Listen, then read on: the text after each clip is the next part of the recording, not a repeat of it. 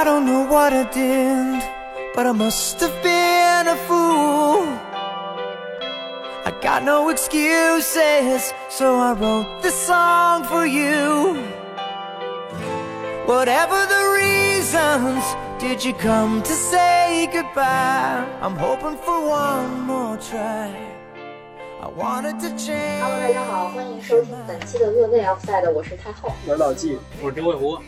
那本期节目我们来聊一个热乎的话题，对吧？为什么说热乎呢？因为就在我们录节目的前一个小时吧，我们收到了这个官方的通报。嗯啊，当然不是直接给我们发邮件或者发消息了，我们也是看到了这个，呃，社交媒体上已经开始有这个官宣了。呃，热刺就在昨天刚刚解雇他的这赛季刚聘任的主教练努诺，嗯，呃，之后，呃，今天官宣了孔蒂对成为了热刺的新任主教练。对哎，这个其实这个事儿官宣刚一出来的时候，我真的是看见一群这个曼联球迷啊，嗯一片哀嚎，就觉得曼联错过了一个好教练，嗯是吧？那先率先的采访一下这个曼联球迷老纪，嗯，你是什么感受啊？没有感受，他是曼联队主教练，哦，对，他是曼联队主教练？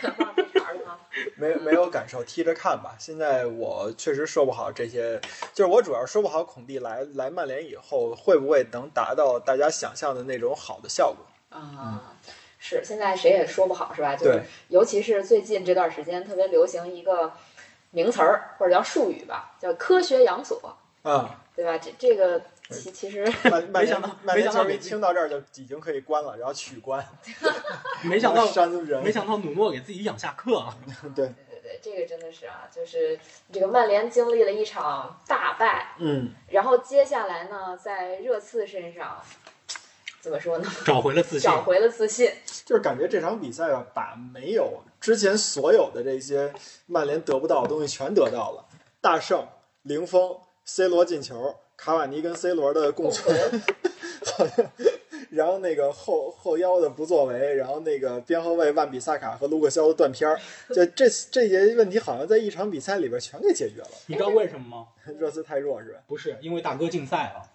啊，这个博格巴的问题嗯一直对曼联来说，我觉得都都是一个比较大的存在吧。嗯因为这个博格巴自从在曼联找着第二春之后，就不停的在跟其他的球队传绯闻，关键是球员自己也不怎么这个怎么说呢，就叫呃特别明确的表态，说我要留在曼联，或者说我要去哪儿，对吧？就嗯所以。怎么说呢？我觉得曼联球迷可能对博格巴这个人是不是也会有一些些自己的小意见？对，那看法肯定是有的，但是我觉得这些都不是主要问题。主要问题是博格巴实际上在场上的表现让大家失望了。不是主要问题，博格巴本身就不是一个主要问题。这个这个这个绕口令，请请那个 曼联球迷解释一下。就是现在曼联曼联的比赛，你看上赛季拿了一个联赛第二，然后这赛季开始的时候，嗯，有一波，嗯，不叫连胜吧，但是表现的还就分至少拿的不少。但是呢，曼联的这个这个问题啊，自从弗格森以来的这些问题都没有解决，我觉得这是一个很很大的一个话题，不是一两句就能说清楚的。嗯，对，曼联也经历了几任弗格森之后的主帅嘛，对吧？嗯其实大家的任期目前来看都没有太长的样子。就两三年吧。对，那可能现在看起来感觉索帅已经站在了这个分手的十字路口。啊，这不就差点吗？对，然后所以大家一提科学养所，就看着这个曼联的战绩一场好一场坏，一场好一场坏，对吧？嗯，呃，每当大家给了索索尔斯克亚一拳重击的时候，立马就有下一个教练，不是下一支球队让他救赎一下，对吧？嗯包括大家现在都在预测说索帅什么时候能下课，嗯，对吧？会发生什么？呃，就比较有意思，尤其是热刺解雇了努诺之后，嗯。这这个大家都在猜下一任教练是谁的时候，包括就曼联球迷一直在说说啊，那索尔斯克亚是不是也该下课呀、对吧？这个好的教练这市面上不多了，那个是不是得提前抢占一下这个制高点呀？至少目前来看，提前你肯定提前不了了，因为空档就这么多嘛，就是热刺一个，曼联一个，然后巴萨一个。巴萨肯定不会请孔蒂嘛，然后巴萨请的人，曼联也肯定不会请。我昨天下午的时候，努诺刚宣布被就是被下课的这个消息嗯。出来之后，我在一个有台的群里头直接就发了孔蒂，孔蒂，嗯。对，就就孔蒂上任，然后问号应该是，嗯。然后后来我也没去理那个群啊，但是反正大家好像有一搭没一搭的讨论过那么几句关于孔蒂的问题，但当时好多的那个群里头的其他队的球迷，包括曼联球迷，似乎没有太把这个事情当回事儿。嗯，哎呀，我觉得这个热刺这个换教练的速度真的好快啊，对吧？穆里尼奥其实也就前前后后算能待满了一个赛季，其实可以讲特别有意思的事儿，嗯努诺在任的时长不如热刺找主帅的时长长。啊，对他夏天找了多少多少季多少就是多他其实是？从穆里尼奥下课开始，一直是梅森任代理主帅，对对找了非常长时间的主教练，对然后在夏天官宣了努诺，努诺在任一共就四个月。对特别搞笑。这个梅森当这个叫什么救火教练的这段时间，就是梅森这个人也挺逗的。梅森应该还没有我们大，但梅森其实战绩还不错，对，年龄还挺小，然后实际上带热刺也没有太次对，嗯啊。不过可以。可能还是因为他资历太浅了，年龄太轻了。就是那个用用这种咱们咱们那话是什么？嘴上无毛，办事不牢吧。他那年纪确实还没到这个可以执教顶级联赛那种程度吧。毕竟这个英超最年轻主帅的这个殊荣还是得给我们塔子哥是吧？留留留着留着。对对对对对，所以塔子哥一定要加油。这个我觉得啊，热刺还是就热刺呢，一定是有准备的。这一次，嗯，像就是那个努诺走之后，马上就官宣了孔蒂，嗯可能一定是早就联系对了。有过接触嗯。孔蒂呢，为什么对曼联那边能那么硬气呢？也就在这儿，他其实向曼联要的是一份长约。嗯他硬气就是因为其实不止一个球队找他，嗯所以我觉得他能那么硬气。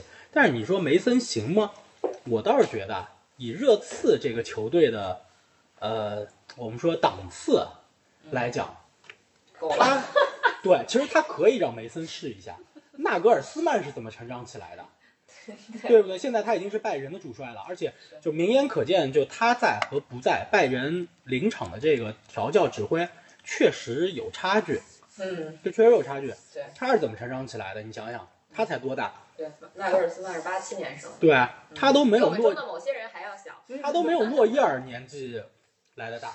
对，但是他是诺伊尔的教练，拜仁的教练。对啊，所以就是我倒是觉得，其实像热刺这个级别的球队，真的可以试一试。对，还真是啊，就这个事儿，就像刚才九尾狐讲的，你看纳格尔斯曼没在，拜仁输了个几比五，二比五，零比五，零比五，哎呦零比五那我还是高估了。对，然后结果这个纳格尔斯曼回来之后，立马这个拜仁也回来了。嗯那其实就说明这个教练的作用还是很大的，对吧？对。哎呀，热刺最近的战绩的确是挺次的。这个作为作为死敌球迷啊，我我也为这个球队感到一些些悲伤。毕竟偶尔这个 FPL 我还是入了一下凯恩的，然后也没有什么卵用。这下可能可入了。对，就是很多人在孔蒂官宣入主之后都说，可能最大最大的好处就是会让这个叫孙凯连线，嗯重现江湖，就这样啊。我觉得这个孔蒂的执教生涯其实就算是牛逼的，是从尤文开始，对吧？他其实是挺牛逼，就是他是应该是近几年在联赛当中啊，就是他接手球队之后，对于球队的成绩提升最大的教练之一，嗯，就是他能把一个第，也是十几名吧，当时反正切尔西当时应该是十一名还是十名我，看这有数据啊，就是孔蒂确实是目前为止到目前为止，可能咱们眼见的教练里边，能对球队成绩提升作用比较大的这么一个教练。那个二零一零到一赛季的时候，尤文图斯在联赛里边是拿了个第七名，嗯然后一一到一二赛季孔蒂入主之后，尤文图斯拿了冠军军啊。然后接下来他不是去了这个切尔西嘛？嗯。去了切尔西之后，切尔西在一五一。一五到一六赛季是第十，啊第十，嗯对，然后一六到一七赛季就拿了冠军。冠军。嗯。接下来立竿见影的就不用说国米。了，国米对吧？嗯，第四，对，然后拿了冠军，没错。嗯。呃，这这个，那热刺正好热刺第十，哎呀，你可。别想了，热刺，嗯，哎，对，准备冠军了。所以就是觉得孔蒂的作用可能跟当时切尔西签图赫尔都有就有有点那个意思啊。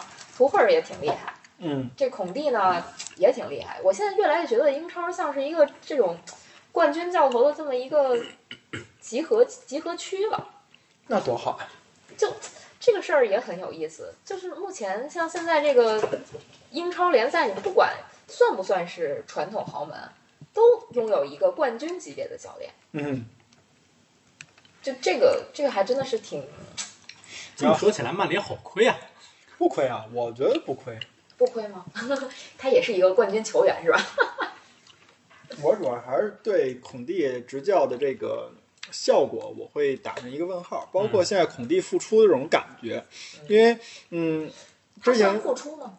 就是他上个赛季结束之后，从国际米兰离职。那不是一直对还停球了一段时间嘛？对，这不是大家的常规路线吗？穆里尼奥被炒了之后，也先去对啊，那不是现在就算复出嘛？嗯就是我觉得孔蒂这个人，当时曼联说是索尔斯克亚下课，然后那个孔蒂的呼声最高的时候，给出的消息是什么呢？说孔蒂不愿意中途接手一支球队，然后他会为曼联开绿灯啊，就是是可以说是曼联的现在这个犹存的地位。然后还有一些资源呀，然后还有一些资金啊什么的这些事儿，包括这个管理层对这个教主教练这个位置的宽容，这个可以理解。但是问题是，热刺完了以后，马上热刺这边那个、那个、那个接接洽那个孔蒂，孔蒂这边马上就就同意了，就接着就那个什么那个答应这个合同了。这事儿我觉得比较诡异的在哪儿呢？就是你要是愿意为曼联开绿灯，或者说他当时有一些记者给出说叫只愿意为曼联开绿灯。啊，就这感觉就是你的指向性很强，但是现在等于你为热刺开了一个绿灯，你是不是有点像当年的穆里尼奥？你这急于付出，这是一件事儿。第二件事儿是，咱们那个刚才九尾狐也提到了说，呃，努诺当时在夏天的时候是经过了热刺的一系列的选帅，然后选上了这个教练。当时努诺 PK 掉了得有七八个这个著名的教练，但是他 PK 掉的原因不是因为他比人牛，而是因为他接手次热刺的意愿是最强烈的，就别人都不太愿意接手，这其中就有孔蒂。而且当时谈的还是比较深入的，那个什么，那个孔蒂那会儿说的是，嗯，你我要求你得就是说对我完全的信任，如果你要是不信任我，呃，不那么信任我的话，你就别签我，然后咱们可以再谈。可能也是因为这个，孔蒂这边就是跟热刺，而且是孔蒂主动放手的。那到现在，那个都很多人都不知道为什么当时孔蒂自己叫停了这次转这次这个执教的谈判。所以说，是因为这样，嗯孔蒂是一个对于就是俱乐部经营和球队的，尤其是球队的建设，嗯呃，要求话语权非常高的这么一个教练。嗯他对于曼联现在最犹豫的点，其实也在于曼联的呃政治问题、内部政治问题，就是曼联有很多的民宿，嗯曼联的更衣室相对会更复杂。嗯孔蒂并没有那么大的话语权，他对于转会政策这一些，他是没有，他是拿不到话语权的，曼联也不会出账。呃，这个是孔蒂有顾虑的地方。然后热刺呢，其实是夏天在选帅的时候，因为确实人选比较多，嗯。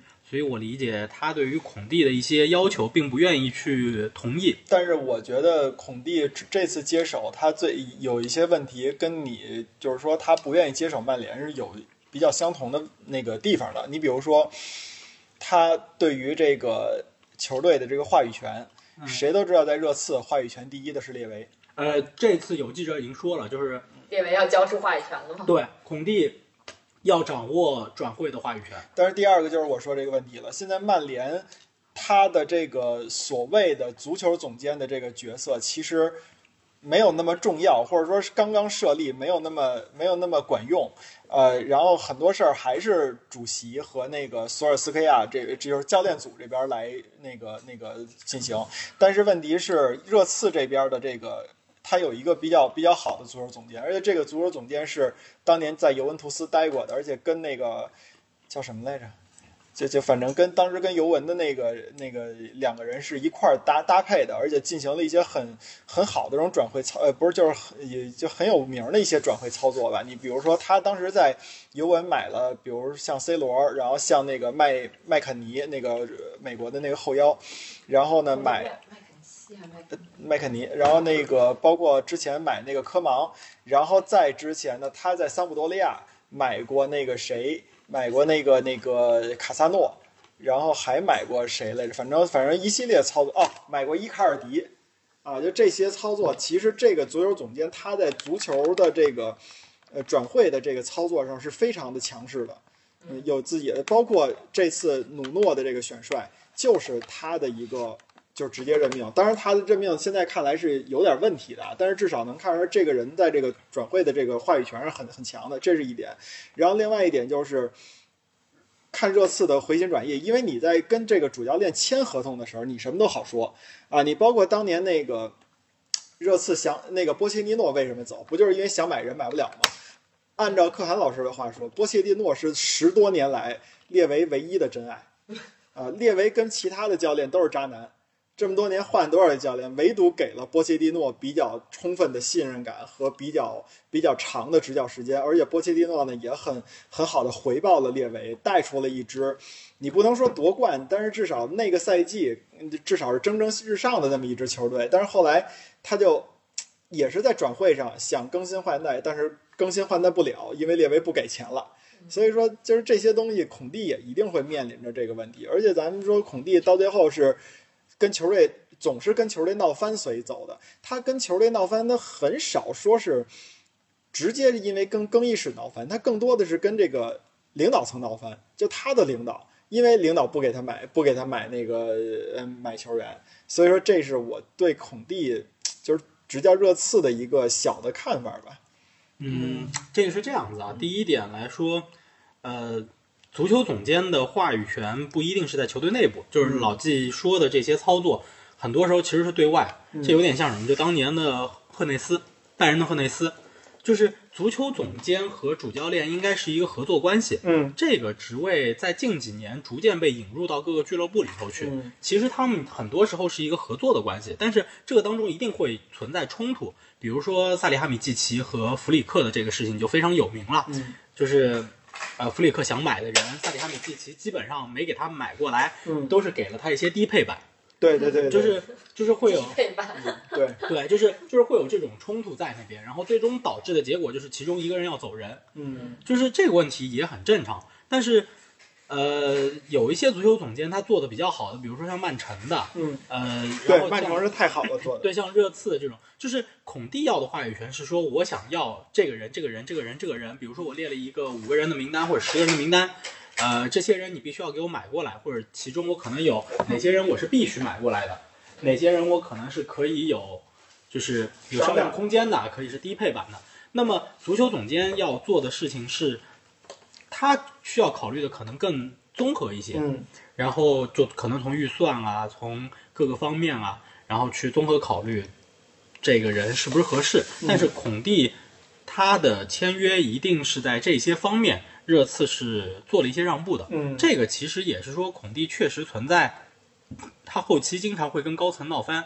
呃，主要的原因也确实是关于球队的建设方面。嗯那么这个就只能说是在走一步后期看一步对，去看热刺到底能多大程度的满足孔蒂。所以我觉得至少目前为止，列维跟他聊的肯定是、啊，往这些事好了聊嘛对，这肯定得些事情你往好聊这些事情听你的，嗯你能做决定，所以他才会签那份合同。曼联的问题啊，呃，梦幻英超后面其实会聊，我也特别想请老基去，就作为曼联队主教练，因为曼联的整个文化嗯它的历史积淀造成的，包括曼联的这个成绩，就某一个时段的这么一个成绩，造成的在现阶段，其实曼联的整个更衣室和球队内部嗯比较复杂，嗯它的政治比较复杂。嗯，没错，我觉得现在热刺当务之急应该是把他现在这套阵容做一些调整和调教，能够让他发挥出至少是不次于上赛季的这种水平吧。现在热刺说实话可能还不如阿森纳，对，确实不如阿森纳。嗯，真热刺球迷信心来了呀！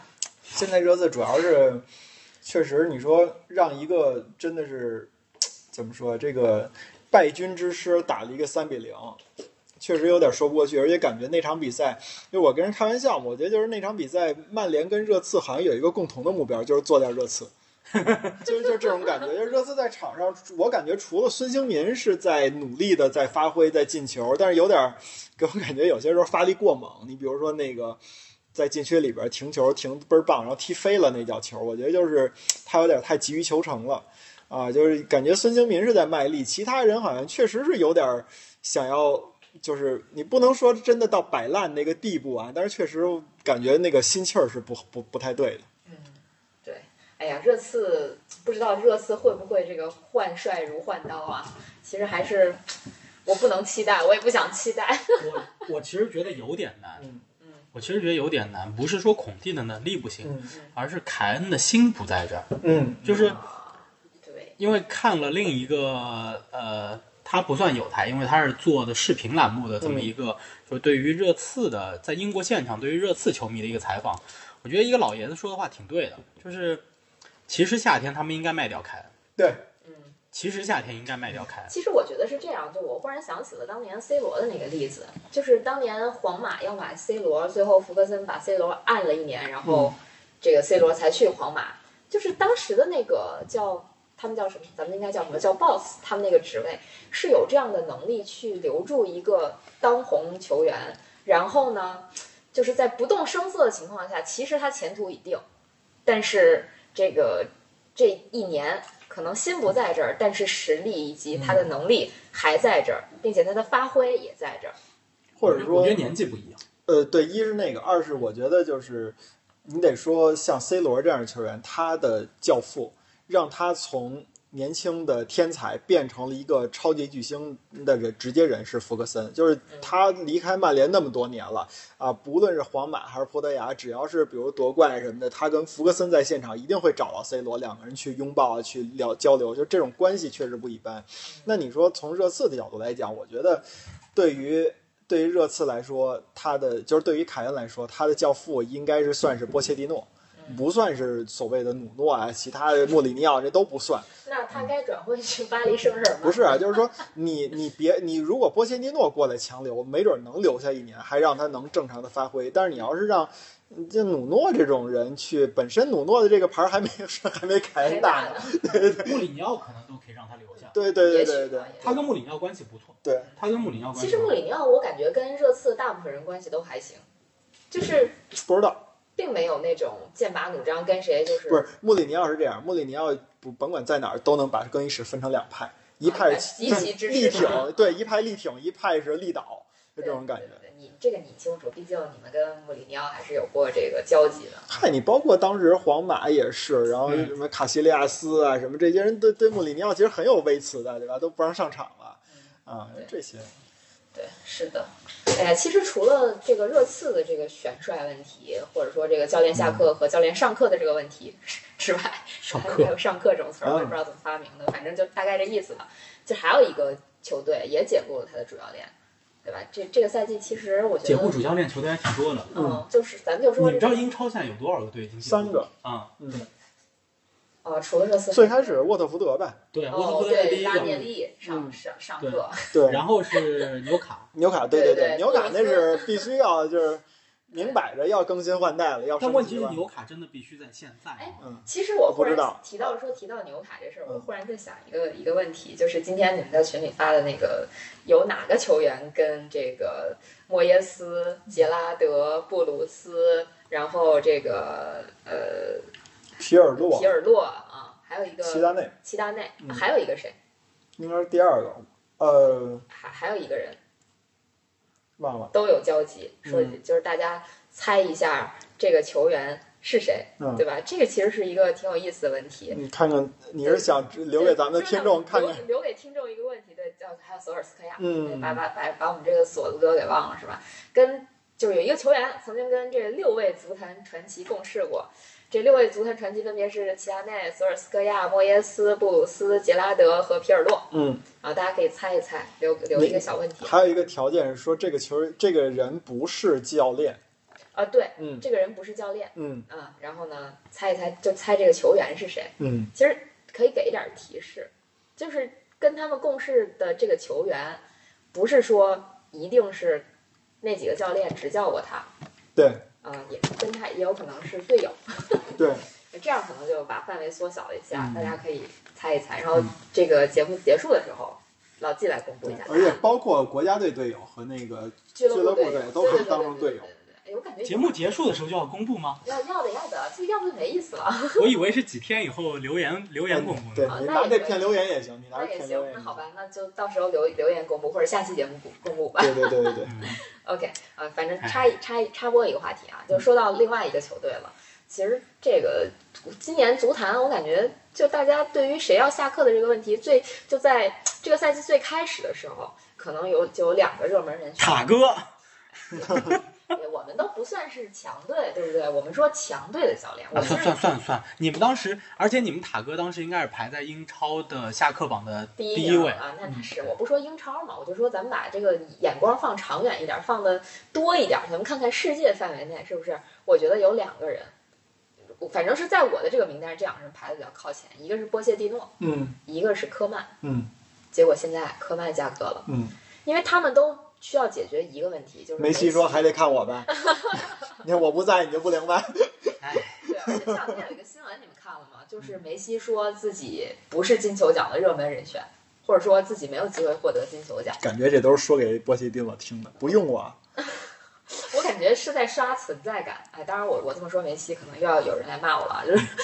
不说这个啊，确实是就在赛季初的时候，我真的觉得这两个人就会有这个问题。嗯一个是面临了没有梅西的巴塞罗那，一个是面临着巨星云集，又给他扔过来一个巨星的这个巴黎。嗯对吧？嗯所以我我其实一直在想谁会先下课，但我真的是，其实我对波切蒂诺一点都不了解啊，仅仅是因为他作为我们这个表妹的主教练，我可能对他有那么一丢丢的了解，然后以及他以前球员生涯啊长得挺还挺帅、挺可爱的这种这种就是周边，嗯别的我不太了解啊。但但是我觉得这段时间下来，感觉波切蒂诺还是一个能够处理这种多角关系的一个人。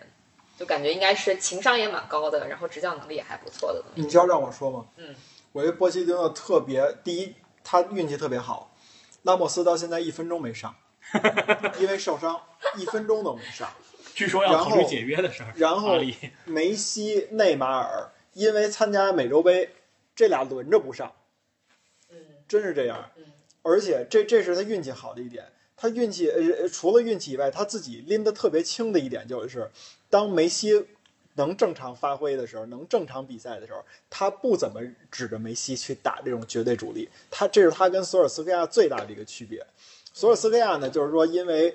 就像九尾狐一直提到的，有的时候有一些你看不见摸不着的这些东西，只能是靠想象或者说什么来来印证，说是这个更衣室的这些环境，包括这种高层的政治什么的，是不是索尔斯克亚必须得使 C 罗或者怎么样什么的？但是波切蒂诺至少他自己敢这么做，就是说我不把梅西当成绝对主力，这样的话他就解决了。球队前场臃肿的这种情况，咱们之前一直在说，你波切蒂诺来了梅西以后，最大的问题就是我谁防守，嗯索尔斯克亚明显就是没有搞清谁防守，嗯然后到最后那几场比赛弄成那样，然后现在等于是把那个拉什福德啊、格林伍德啊都搁替补席上了，然后那个博格巴这边也停赛了，然后他就防守的这个就等于阵型就平衡了嘛。无论从你的这个拥挤程度，还是从你的这种攻守平衡程度来说，都都可以了。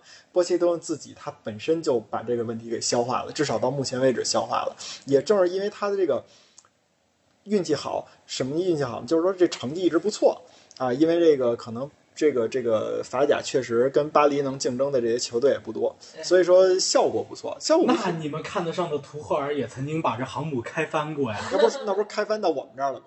输曼联了吗？就是就是说这意思。你看那个，其实索尔斯克亚呀，他尝试过一次，尝试过一次什么呀？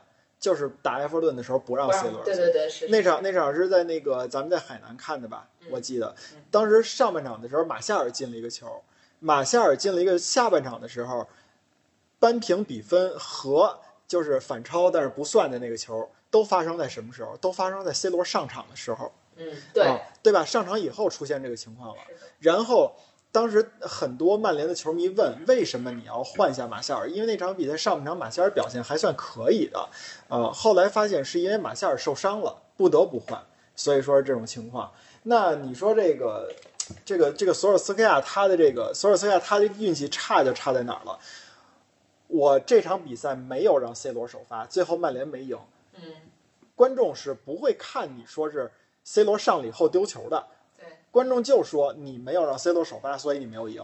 然后当时在赛场上还有福格森，福格森和那个那个拳击手的聊天本来是一个私密聊天，结果被拳击手傻了吧唧给公开了。公开的时候说的是，福格森说的是，如果我要是教练的话，我会把最好的球员都放在场上，嗯啊，我不不会让最好的球员打替补。那索尔斯克亚这一下压力就来了，我使 C 罗，你们说我呃那个嫡系，你们说我这个怕老爵爷，我不使 C 罗，你们说我不把最好的球员放在场上，所以造成了后几场。索尔斯克亚即便知道这个阵容不平衡，也得把 C 罗往上放，也得堆这个前场球员，是这么一个情况，我觉得。所以就是一个两头堵。对，两头堵，这是索尔斯亚最大的问题。但是波西多没有这个问题。所以科曼下课这个事儿，可能现在的一个后续是有人录了一段小视频，问嗯，哈维说：“你会去巴塞罗那吗？”然后哈维说：“Yes, yes。” 就被就被放到了这个网上。所以巴塞罗那的下一个主教练会是哈维吗？他没得选，嗯他没得选。所以就又聊到了一个新的话题。选罗杰斯吧，给人拿走拿走。你说了不算。罗杰斯为什么要去趟巴萨这哎这这这浑水啊？选瓜迪奥拉、克洛普也行。我觉得瓜迪奥拉可以回去。所以所以就说这个问题啊，就是引到了这个问题，就是 DNA 很重要嘛。你看现在其实呃，不管是就咱们三个人的主队，除了那个九尾狐的这个莱瑟之外啊，我们的这个塔子哥，你们的锁子哥，对吧？就这个老纪的锁子哥我，们还有纳格尔斯曼呢。嗨，好，还有纳格尔斯曼，然后还有这个纳子哥，这个 这个哈维，嗯，是吧？就是这都是所谓的有 DNA 的主教练，对吧？就跟这个球队有这么千丝万缕联系的。嗯，那所以现在这个很重要吗？就是说我跟这个球队有一定的羁绊，我才能带好这个球队吗？你觉得很重要吗？我觉得不重要。那你们还能用谁？可能我觉得我我那天也在跟老季聊这个问题，我觉得也许如果阿尔特塔不叫退役，叫下课的话，我我想选维埃拉，嗯，维埃拉现在带队真的有一套，我真的很想选啊维埃拉，真的有一套。啊？对，维埃拉真的有一套。真的很厉害。他原来水晶宫所有的这个这个这个就是怎么说呢？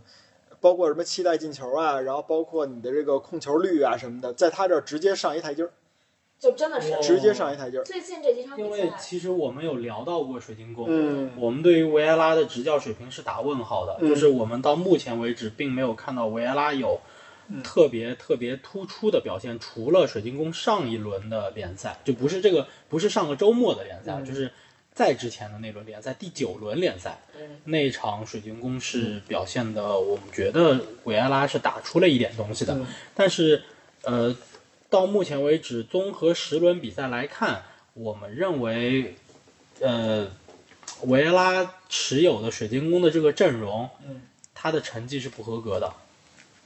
嗯。嗯，哎呀，我我我其实还是挺看好维埃拉的，因为这相当于也是这么说，我感觉曼城特别像 英超教练的这个黄埔军校，你知道吗？这相当于一个带过青年队嘛。对，就是就是维埃拉是带过青年队，对对吧？然后那个阿尔特塔是当过助教，对然后现在一个去了水晶宫当主教练，一个去了阿森纳当主教练，嗯啊，所以就是我我不知道这个瓜迪奥拉到底能给这两个人带来什么啊，但是我确实觉得他们在这一辈的这个教练里面不算太差的，嗯因为像维埃拉这个这一代的教练啊，就是跟他同是球员的这波人里，好像基本上没谁出来的。嗯你就你就说亨利算跟他一辈儿的，比他可能稍微晚点儿啊。但是你看亨利执教水平怎么样？我觉得他解说水平挺好的，执教水平咱就别别提了。就不管是摩纳哥也好，还是后来去了这个这个那个叫什么，呃，美美国职业大联盟，就都还就就很一般，没有任何出彩的表现。七五七六这一代，我能想到的比较好的教练，可能也不叫好的教练，嗯谁呀、小因扎吉，啊，小因扎吉算不错的，至少是个有脑子的教练，对对？对对对，其实大因扎吉也还行，是吗？我我啊对大因扎吉倒是不怎么了解。嗯，还还可以，就是但是其实就执教过豪门，或者是就我觉得就或者说执教过咱们耳熟能详的球队的这些人里边儿，我觉得这俩人儿算不错的了。嗯就或者说应该说维埃拉算不错的，所以我还挺看好维埃拉未来的执教前景的。我就是水晶宫，我觉得可以再观望观望，再看看。我觉得最近两场水晶宫打的都是不错的。我们确实是觉得说水晶宫有有进步，嗯但是维埃拉的水平还需要再看一下，嗯因为他的临场调整和他的就是目前的这个排兵布阵的战术能力，嗯我们还是觉得有欠缺，嗯就有欠缺。我觉得还有一个问题是，就是我们不能不能单给球员时间，我们要给主教练一点点时间。就是毕竟像维埃拉，他也只是刚刚走上主教练的这个岗位没多久的。嗯，就你要指望一个教练一上来就拿夺冠，对吧？这种这种神话可能也只有瓜迪奥拉能干干干一干，对吧？齐达内也齐达内也就这这俩人儿。主要是靠队。对对，这靠队伍。你像维埃拉，他想靠水晶宫去拿一个什么样好的成绩，我觉得这个就有点痴心妄想了。包括说实话啊，阿尔特塔，你让他上来带着阿森纳这种阵容去夺冠，或者说拿前四，我我说实话，我作为一个阿森纳球迷，我公公平的讲，我觉得不现实。没没，我我我们不是这个意思啊，我们的意思是水晶宫现在的阵容和他现在的成绩，不匹配，对再提高点儿。对我们觉得维埃拉，当然我们也知道，就维埃拉他是刚刚做上主教练，嗯他不是说已经执教过像塔子哥执教了两年三年的这种情况，就就不是这种情况。但是老我们当背景板可对，还行。我们确实觉得维埃拉现在就是，嗯，还是差点意思，还是差点意思。但是确实是需要给他点时间啊。但是这个后面再看吧。但我我我个人觉得 DNA 有作用。嗯，我我到现在越来越不知道 DNA 到底是什么东西，我我真的是越来越不知道。比如说，我就在想，老说索尔斯克亚的曼联的 DNA，曼联的 DNA 到底这个 DNA 是什么呢？就是你说传承，让这个就是相信年轻球员，对吧？从马克马德巴斯比那会儿，然后到现在就是说二战以来。连续几千场比赛，每场比赛都有自己的青训球员去出场，这个算不算 DNA？然后呢，那如果这个要算的话，那索尔斯克亚一定是可以的。这个 DNA 差点在范加尔那儿断掉啊，然后但是呢，后来也也也那个延续下去了啊，这是一个 DNA。然后另外一个就是曼联在主场零比五惨败利物浦，这算不算曼联的 DNA？对吧？如果这个要是不算曼联的 DNA，或者这是对曼联 DNA 的重大打击的话，那索尔斯克亚早就不该干这个活了，对吧？然后呢，那你说还有什么是曼联的 DNA？进攻还是什么？就是我现在越来越不知道这个 DNA 到底该该怎么定义。定义比如说互都是 DNA 的话，互相冲突应该最最主要看哪个？所以我觉得 DNA 这个事儿啊，就是就是菜是原罪，就是如果你这个索尔斯克亚带到零比五这个水水平了，所有的 DNA 都是骂你的词儿。如果你要是像上赛季那样，你你你你好几次干翻半城，呃，DNA 呢都是夸你的词儿。我就是这这个感觉。我觉得就是索尔斯克亚干的最好的一件事是什么呢？就是临危受命。我觉得这是跟科曼一样可贵的地方，在曼联最动荡的时候，敢于就是直接过来接班。这件事儿本来就不容易，而且他接的是谁的班？是那个最闹腾的穆里尼奥的班，对吧？就是你也得说，索尔斯克亚当时，嗯，他是因为他确实也因为发展不好，有曼联这么一个机会，对他来说也不容易。但是人家在博摩尔德带的至少小富即安嘛，对吧？我我我至少不愁吃不愁穿，在挪威还还能弄一个这个，就至少感觉上挑战没有像在曼联那么大嘛。曼联这种的，那个有点叫什么？那个杀敌一千自损自损八百那种的，我成功了，那我很牛逼。那我要失败了，就像现在这样，就是你不能叫身败名裂吧，但是你把曼联带翻船了，你作为索尔斯克亚把曼联带翻船了，这事儿其实挺挺挺恶心的。索尔斯克亚肯定不会没有想到这一点，但是就是感觉，反正我认为啊，他最大的一个嗯让曼联球迷感动的一点就是他敢于接曼联这摊子，而且接完以后确实有一波不错的这种状态。那后来第一个赛季到后来又翻车了，对吧？包括零比四输那个埃弗顿，呃，然后等等等等的。然后后来呢，你就可以慢慢看到这个教练，嗯，你说是天花板也好啊，还是说可该学的东西太多了也好啊，怎么着？反正就是说他的这个。这个这个不匹配一个有夺冠志向的这个豪门的这么一个一个主教练的位置，但是我现在仍然觉得就是，嗯，他如果要是能有反思，能让自己在这种这种东西上提高自己的这个水平，让自己再就是跨过一道坎儿，再把自己的教练的水平再往上抬更一个台阶儿，那一定是最好的。但是我觉得这种可能性现在来看微乎其微。包括哈维，我也觉得是这样。但是哈维据说在那个哪儿，他是在哪儿执教？是沙特尔、卡塔尔是吧？据说那个球队执教的不错，很有巴萨的 DNA，踢踢塔卡踢得不错。对啊，但是但是索尔斯克亚在挪威执教莫尔德也很不错啊。就那么回事儿。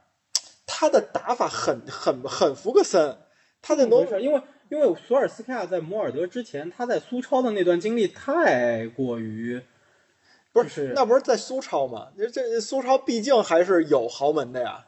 对，所以就是所以就这意思就是就实在太过于糟糕了，就那段经历。所以其实摩尔德就是他就是这个经历比较不入法眼，就甚至很多人其实不知道摩尔德这支球队。嗯其实 DNA 这个事儿，就是我我个人的感觉是，当你带的好的时候，它就是一个好的加持；嗯，当你带的不好的时候，它就是是一个枷锁对，它就是一个枷锁，嗯就是真的是没法儿去按照这个条件和线索去评价一个教练，因为他有 DNA 怎么怎么样。我觉得可能是一个无谓的条件。你可以老实说，我我挺羡慕的，嗯 就真的就是就是这个事儿得这么说啊，就作为一个拜仁球迷，我觉得没什么可羡慕的，因为拜仁本身就具有这个东西，就拜仁的这些球员他都会成好多都会回来成为管理层，成为教练，主席啊什么的。对就是就是很多的工作就会让他们去做，包括其实你说弗里克和海因克斯跟拜仁呃他们之间的这个关联，海因克斯曾曾经是门兴的门，也就也是门兴的名宿，嗯门兴跟拜仁在历史上是死敌。七十年代在海因克斯踢球那个时候，就是德甲最强就是门兴跟拜仁，德甲冠军也是五五分。那你说海因克斯的 DNA 来自于什么？包括纳格尔斯曼，他从来没有为拜仁踢过球，他甚至是，他甚至是当时是慕尼黑一八六零的球员。那么他的拜仁 DNA 是什么？但是这两个人都是有拜仁 DNA 的，嗯就是在我理解的，因为纳格尔斯曼一直就是一个拜仁球迷，他只不过因为确实球踢得不够好，不够不够在拜仁踢上球，但他一直就是一个拜仁球迷，对吧？就是其实我理解的，我所理解的 DNA 是这个这个人，他和这支球队有一些很深的关联。比如说他是这个球队的名宿，或者他嗯一直是这个球队的球迷，就是他对于这支球队有很深的感情，以及和这个球队产生过一些关联，就是就是这样子的一个人。你像老实说，像呃莱斯特作为一个莱斯特球迷身份的话，其实没有，嗯就莱斯特历史上能够被大家所熟知的，呃，具有 DNA 的这么人，瓦尔迪未来如果他愿意成为教练，我会很支持他，嗯我会非常支持他。其实我会很，其实我会有点希望像赫斯基或者莱因克尔他们如果可以的话，啊，在俱乐部有一定的任职。当然，莱因克尔其实有啊，应该是名誉主席的一个身份，还是名誉副主席的身份，他有。呃，但是赫斯基是没有。但赫斯基确实后来也没有走上像教练这种道路，嗯，而且他确实没有往这条路发展。伊泽特，呃，这个可能差点意思吧。对，但但但我我只不过是想出我能想到莱斯特特的名字，对，就其实很少。莱因克尔但是但是如果有的话，但是如果有的话，其实我还蛮愿意就他们来执教的。甚至就是什么情况，就是巴萨啊，不是巴萨，切尔西，嗯，呃兰帕德兰帕德那个时代，你们都觉得说，很多甚至切尔西球迷可能觉得说成绩太糟糕了，嗯是吧？成绩不好，成绩是不好，但是你要看到说兰帕德拉扯大了，就拉扯起来了多少人，嗯芒特，嗯，包括卖掉的亚布拉罕对，啊，里斯詹姆斯，嗯嗯，对吧？包括可能查洛巴嗯这一批人等等，就他拉扯出来的切尔西青训的这一批人。当然，切尔西也确实是因为阿布在青训上面投入很大，就尤其是自从 No 姐来了之后，切尔西不就大大的改变了他的这个土豪的这种形象。他嗯其实，在青训上面投入非常大。最近切尔西的这个青训井喷，像利弗拉门托、像加拉格啊，这些全是切尔西青训出品的，就是精英产品。嗯目前在英超各个球队在效力的，本赛季其实大家去仔细搜的话，呃，非常的多，在这些中下游球队，非常非常多都是切尔西的 U 二三这些转会出去的或者租借出去的。那亚布拉罕其实是有回购条款的，嗯他的转会费是四千万，但是有一个回购条款七千万还是八千万吧，是有回购条款，也就是说切尔西依旧会关注他，嗯有可能未来会买回来，因为卢卡库其实年纪挺大的。嗯，对，也二十八九呗。对，所以就是未来是有可能把亚布拉罕再买回来。那么这个其实是呃兰帕德给切尔西做出的一个非常巨大的贡献。他等于说我可能一定程度上牺牲了我的战绩，嗯但是我为这支球队留下了十年后发展的一个根基。这个其实当年范加尔在拜仁同样做过。嗯就范加尔虽然没有拜仁的 DNA 啊，嗯但是，呃，他当年在拜仁做过，就是提拔了阿拉巴，呃，这个我不太愿意提及名字的人，呃，然后还有像穆勒，嗯这些就是拜仁一直到现在以来舰队的一些核心的人物。嗯嗯所以这个其实我我真的觉得，就是 DNA 教练对于一支球队的意义是在于他对于这支球队的感情，是他可以付出很多呃别人所无法付出的东西，付出别人所无法付出的那些代价，包括。我觉得科曼很可怜的一点是在于，其实从拉波尔塔上任的第一天起，他就没有支持过科曼，嗯一直在传科曼要离任的这个事情，只不过当时可能巴萨确实没有找到更合适的人，但是科曼是自掏腰包跟荷兰足协解约嗯来的巴萨，嗯那我觉得这种事情不是不是一般人能够做得出来的。嗯，那索尔斯克亚也能做到这，也也算是这个这个代表之一吧。对啊，所以就是，嗯所以就是，我觉得 DNA 主帅就必然有他非常有，就对于球队是非常有意义的一些事情在。但是这就是，就还是说我们不考虑战绩的话，那你考虑战绩的话，这个事儿太惨了。你看科曼被被人打出来的，等于是，对吧？那个赛但我觉得，但我觉得巴萨的成绩跟科曼其实无关。是无关，但是他只能是他来背这个锅，就是被被打的是他嘛，这是。然后索尔斯克亚现在这个被骂成什么样，对吧？都是拿 DNA 骂你。兰帕德那会儿也是说这个这个叫什么英超 DNA 三杰，索尔斯克亚、阿尔特塔、兰帕德嘛，就是这个其实这其实听起来就是个笑话嘛，因为大家就觉得这三个人总会有。其实说这么说这话的时候，就盼着这仨人翻车，谁翻车都行，但是你们得翻车。第一个翻车的兰帕德，第二个翻车的本来以为阿尔特塔呃特塔对吧？现在转危为安了，然后现在索尔斯亚开始了啊，这热刺之后打曼城还不一定怎么着呢，就就反正就是这个这个题材是有的，就是炒 DNA 翻车嘛。对 DNA 这个事儿吧，就如果非要扯，那就往往一个什么方向扯呢？就是说，如果你真的有这个俱乐部的 DNA，那你在处理跟俱乐部其他管理层之间关系的时候，是不是方便点儿？因为早就认识，不用重新认识。按他那意思说，曼联就是因为这个不方便嘛，就太不方便，每个人都是婆婆不嘛。不是不是，曼联的问题是在于其实内部的意见就不统一，它不是它跟 DNA 没有关系，就是嗯曼联的意见不统一是存在于，就它太错综复杂了。嗯其实你就说现在的这种混乱，其实每个俱乐部都存在一定程度上的混乱啊，嗯就是可能这个足球总监跟这个主教练不和，那个老板又跟这个什么什么这个引援总监又不和了，就老会出现这种问题。其实是不是会跟这个俱乐部这么些年来它的这个管理结构的变化有一定的关系？一定会有关系。我还是拿曼联说事儿，比如说像那个九尾狐一直在提索尔斯克亚的这个，嗯，临场指挥的能力，或者说你的这个排兵布阵的这个能力，甚至是你的换人、你的这个变化的能力。其实索尔斯克亚打过两场特别经典的比赛，第一场比赛是联赛，好像是那个客客场零比一落后南安普敦，最后四比一扳平。这是索尔斯克亚上任以后，呃，不是四比一那个大胜，这是索克索尔斯克亚上任后的那个第一第一波连胜潮里边的其中一场。这场呢，我印象不深了。另外一场印象相对来讲比较深的就是曼联客场，呃，主场先输大巴黎，然后客场三比一惊天大逆转那场。那场比赛，索尔斯克亚在埃雷拉进完球以后，第一时间换下埃雷拉，上的是达洛特。用一个右边后卫换一个就是后腰，这种这种操作啊，你不管说他的目的是什么，你不管说怎么着，但是他非常的精巧，就是这种这种，而且造成了这个场面非常的棒。然后呢，这个赛季，呃，不对，上个赛季曼联虽然那个打欧冠小组赛没有出现，但是曼联在客场二比一赢大巴黎的时候，用了就是打强队最牛最牛的三中卫。三中卫，他那三中卫是谁呢？中间那个人上的林德洛夫，右边上的是图安泽贝，左边左中卫上的是卢克肖，因为没人了，都伤了。然后到最后结果就是就是把这个比赛给赢下来了。就是说这个我一直认为啊，索尔斯克亚他对战术啊他有一定的理解，但是他为什么不能把这些战术贯彻到每一场比赛里边？他一定对他一定是受到了各种各样的干扰，这个是肯定的，毋庸置疑的。那索尔斯克亚自己他又是一个老好人儿，对吧？他为什么能在穆里尼奥把这个更衣室搞得乌烟瘴气的时候过来接这个曼联队，马上这个更衣室就团结了。到现在为止，虽然说是零比五大败利物浦，但是这个一一号召打这个热刺这场比赛，大家可都是没怎么犀利，就是说没有人给他说是在你这个呃不不好的时候，我再摆你一刀，让你让你下个课，是不是？到至少没有人这这么做。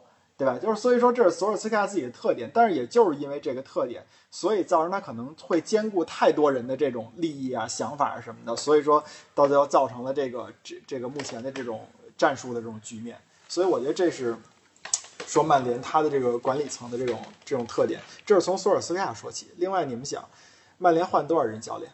莫耶斯、范加尔、穆里尼奥、索尔斯克亚。每个教练都会在除了莫耶斯太短了以外，其他的每个教练都会在执教一段时间以后，把这个教练的短板最大程度的爆发。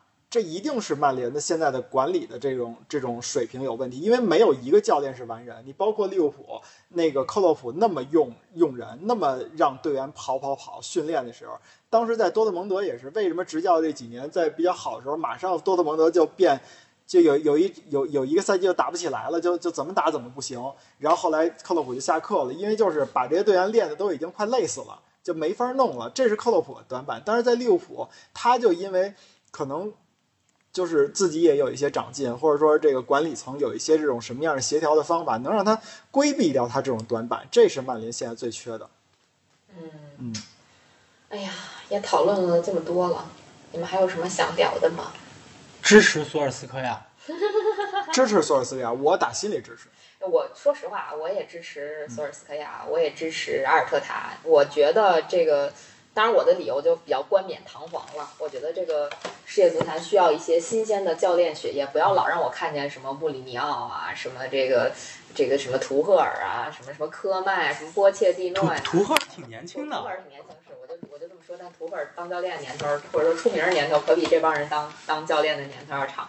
所以，就是我希望在教练的这个岗位上能看见更多的新人站稳脚跟，并且我其实特别希望一件什么事儿呢？就是这么多年来我们经常看到的一个情况，或者说这种呃状况是什么？一个主教练他干不了一两年，咔嚓就让炒了，对，就再也没有出现过像温格或者弗格森这样的能够连续执教超过十年、二十年的。我觉得未来不会有，对，未来肯定不会有。但是一个球队频繁的换教练，其实我觉得不是什么好事儿。对。呃，这就是我想说的。我我我在最后啊，可能跟曼联的球迷有一个分享，我也想听听大家的这种意见。我认为，为什么我支持索尔斯克亚？我绝不是因为他执教的好，或者说我觉得他就能带领曼联复兴，不是，我完全没有这个意思。我就想问一下，因为你换教练和。呃，就是炒教练和换谁当新教练，这俩其实是一个问题，因为你不可能说到把索尔斯克亚炒掉，然后这个问题就咔嚓结束了，世界末日了，曼联不踢了，对吧？你肯定会有未来的这么一个东西。那换谁？你你可以考虑任何的人选，但是你想想，我还是这句话，莫耶斯、呃范加尔、穆里尼奥、索尔斯克亚都是不同风格的教练，哪个教练来了能让曼联说是有一个比较好的变化？这个这个。曼联的问题到底是不是在教练身上，或者说是教练肯定有问题？那是不是只在只换教练就可以的这件事儿？如果你你要给我想清楚了，我觉得这个事儿可以来大家一起讨论讨论。我提个人去，嗯，鲁尼，歇菜了鲁尼鲁尼自己还还不分不清今儿晚上哪儿睡呢？我觉得，所所这就是为什么，所以我支持索尔斯克亚。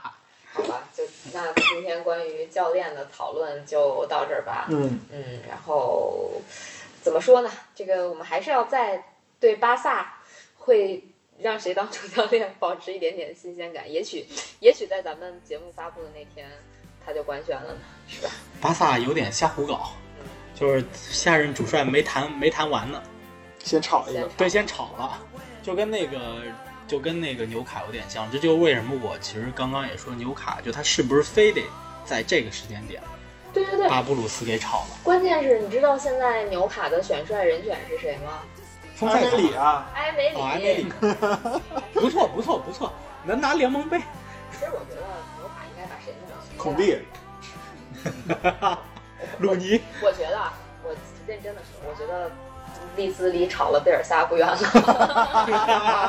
所以所以我觉得给纽卡推荐贝尔萨吧。角度清晰。我给纽卡斯尔推荐一个人，埃德伍德沃德。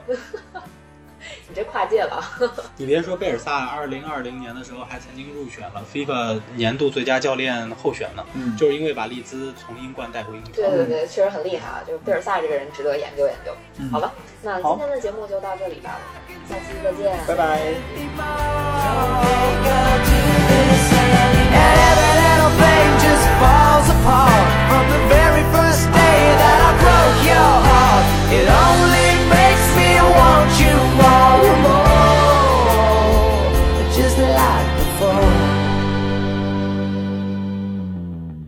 Cause you spin me around And now you turn me upside down I never meant to be a waste of your time.